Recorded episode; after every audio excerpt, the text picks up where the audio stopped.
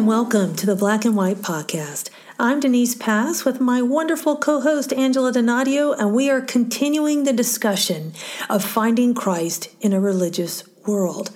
Religion blocks us from finding Christ, but God's grace is greater. The scripture for this episode is taken from Ephesians 2, verses 4 through 9. But because of his great love for us, God, who is rich in mercy, made us alive with Christ even when we were dead in transgressions. It is by grace you have been saved. And God raised us up with Christ and seated us with him in the heavenly realms in Christ Jesus, in order that in the coming ages he might show the incomparable riches of his grace, expressed in his kindness to us in Christ Jesus. For it is by grace you have been saved through faith. And this is not from yourselves, it is the gift of God, not by works, so that no one can boast. Oh, I love that scripture, Denise. And it just reminds us that grace is the hero. Yay! I recently did a book signing at Barnes and Noble, and a woman got into an in depth discussion with me at the table about religion. and um, I was exercising grace, and she was equating all religions as equal, um, you know, and that all paths lead to heaven, that yeah. kind of a, of, of a philosophy. And I said this in humility you know, there's a difference between Christianity and other world religions, and it's this all world, all world religions are based on a system of works or methods for man to find a way back to God. Only Christianity is God making the way back to man. We mm. all need Jesus. I love how you put that. So many times, um, I know for myself, I was, you know, a good girl and I tried to, you know, just do everything I could, you know, to please God or at least I thought I did. Mm-hmm. but just that He would come. Yeah. That He would lay down His life for us. Grace wins. Yes. Though the world does not understand this grace that would meet the demands of God's perfect righteous laws on our behalf, He would set them and meet them. We can make something so simple just to believe in Christ and the finished work on the cross so very complicated. Christianity reveals the relationship that God wants to have with man, but we can often turn it back into religion, a list of do's and don'ts. You know, one thing I used to do um, in my early Christianity was this part of becoming religion again is, oh, I've got to dress really modestly, so I'd wear the gunny sack dress. Mm. And modesty's good. Yeah. But it can become True. a do again. Ultimately, the first step toward this grace is that we need to recognize that we are sinners, confess our sins, and repent. We need to admit our need of salvation. This follows the truth that we discussed in the last episode. 1 John 1 9 says, If we confess our sins, he is faithful and righteous to forgive us our sins and to cleanse us from all unrighteousness. There is hope in seeing that we are sinners. We have to do something about our condition. It's so true, Denise. I was thinking as you were saying that sin is like understanding that we were all born with a terminal disease. Mm. And if we don't take the antidote, yes. then we're going to die of that disease. Mm. So without receiving Christ as our Savior, that is the antidote to sin. It's not, well, I am a good person and someone else is a murderer, so they're a bad person. No, the Bible says we were all born into sin, so we're all born with a disease, yes. and Jesus is the cure. Yes. And, you know, I grew up in, a, I was blessed to grow up in a Christian home. My parents were pastors, and um, I remember giving my life to the Lord really young. But unfortunately, I adopted a bit of, like you were describing, a works based righteousness. Mm. And I adopted this idea that God would love me more if I did more for Him. And I believe that really interfered with me having the intimacy of a relationship. Mm. Relationship and religion are not the same thing. Right. And so we can have a religion but when anything can be a religion. Mm. but um, as you were talking about in the last episode whatever we worship is our religion. Exercise can be a religion for some people. Mm. um, but relationship requires intimacy. It requires connection. It requires honesty. And so in 2001 and 2003 i went through really um, difficult seasons of health crisis. Nearly lost my life. And it was through that that god kind of stripped off that faulty lens that I was looking through mm. and helped me to see that he loved me for me. And honestly, Denise, it's kind of like a, a, a BC before Christ Angela really started in 2001. And even though I grew up as a Christian, it wasn't the same type of relationship that I have with Christ now. And some of that has come through suffering and adversity. And I don't wish that on people, but there are times we only see angles yes. of God's character through difficulty and we become dependent on him in ways that we might not have other ways. And so even though I had accepted Christ, I don't believe Denise, I was truly dependent on him. Mm.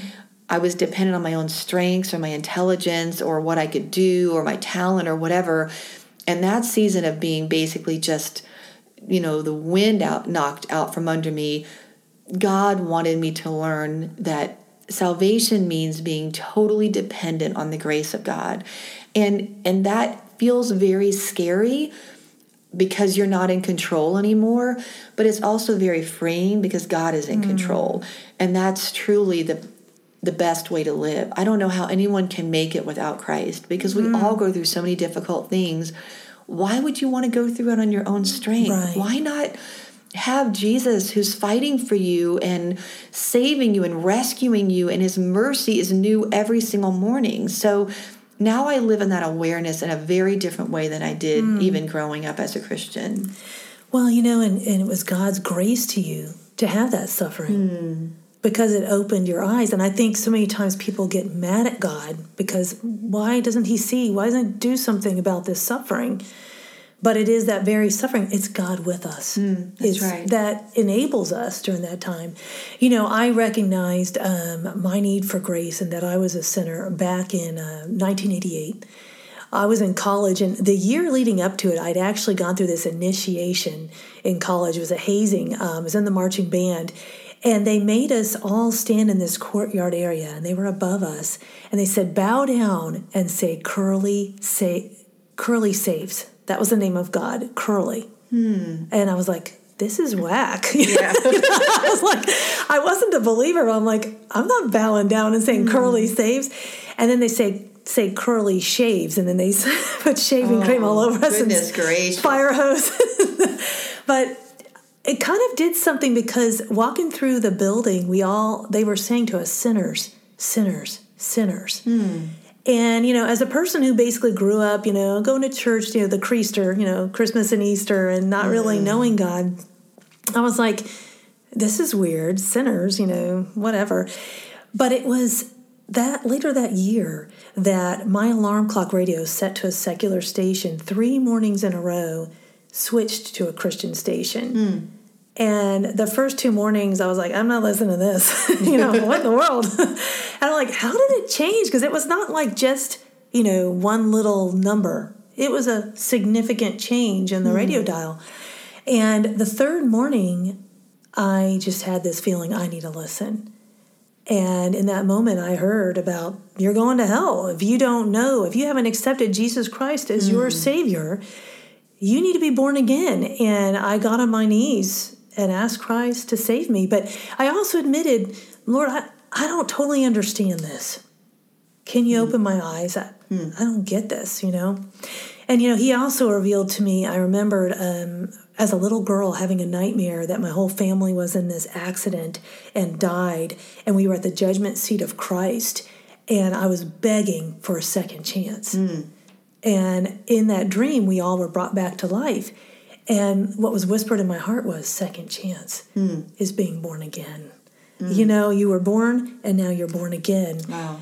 And uh, three years later, my so sorry, it's a little bit longer of a story, but my uh, oldest brother would be in a motorcycle accident on his Harley, flipped up in the air 20 feet, lay on the ground without a scratch, and he said he heard me praying for him to have a second chance. Mm. He never knew that, that story. dream. Wow. Yeah. He was born again right then. And so it was that seeing my need of salvation. Mm. And so maybe you're listening right now and you don't like the thought of being called a sinner. Mm. I hate to tell you. We're all sinners. you're in good company or bad company. Yeah. but God is merciful if we admit our need. Absolutely, Denise. And I was thinking about Nicodemus when you were talking about your story. Nicodemus was um, you know, one of the religious leaders of the day when Jesus um, was here on earth as a man. And, you know, he heard Jesus, and, and then you have all of this rebellion and opposition that came out of, through the Jews, through the Pharisees and Sadducees. And he was one of those people. But he was drawn to Christ. And so he met him in the middle of the night one night and had that conversation that you were just saying, you know, how can I be born again? I don't get this. Mm. And Jesus walked him through that, and Nicodemus became a believer.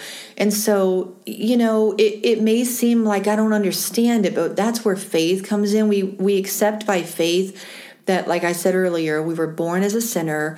We're separated from God. Sin separates us from God.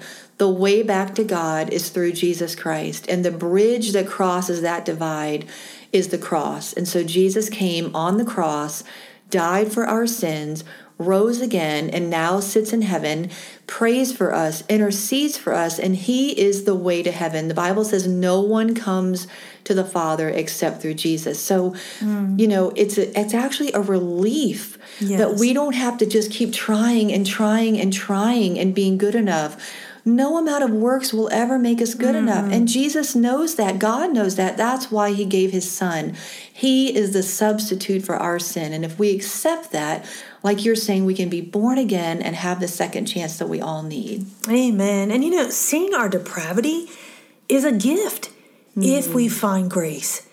But like finding truth is made difficult with some stumbling blocks, so is finding grace made difficult with many obstacles. I lived 19 years thinking I was a good person, thinking I was a Christian. It was like a cultural Christian. This is one of the keys to finding grace. We need to dispense with false philosophies that propagate that man is essentially good.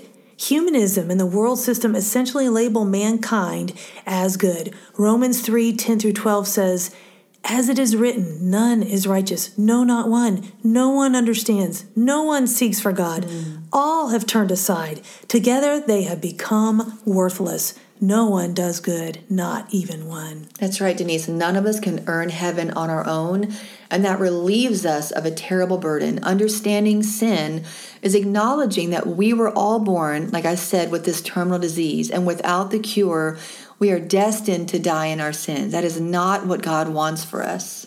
Yes, you know, and as I was saying earlier, I grew up being called actually goody two shoes. Mm. Some people thought of that as a slam, but I reveled in it. mm. I liked being a good person, and yet this was a stumbling block, preventing me from seeing my need for salvation. Good works keeps us focused on our ability to earn salvation and keeps us from seeing our need of restoration. Yes, Denise, and the cross is the leveling place. We all come to Jesus the same, a sinner in need of a Savior, a sinner saved by grace. Nothing else matters at the cross. You know, as we think about Easter coming mm. up and, you know, the resurrection, yes. you know, no one else could die for us. Mm. You know, no one else could take our, be that substitutionary death for us.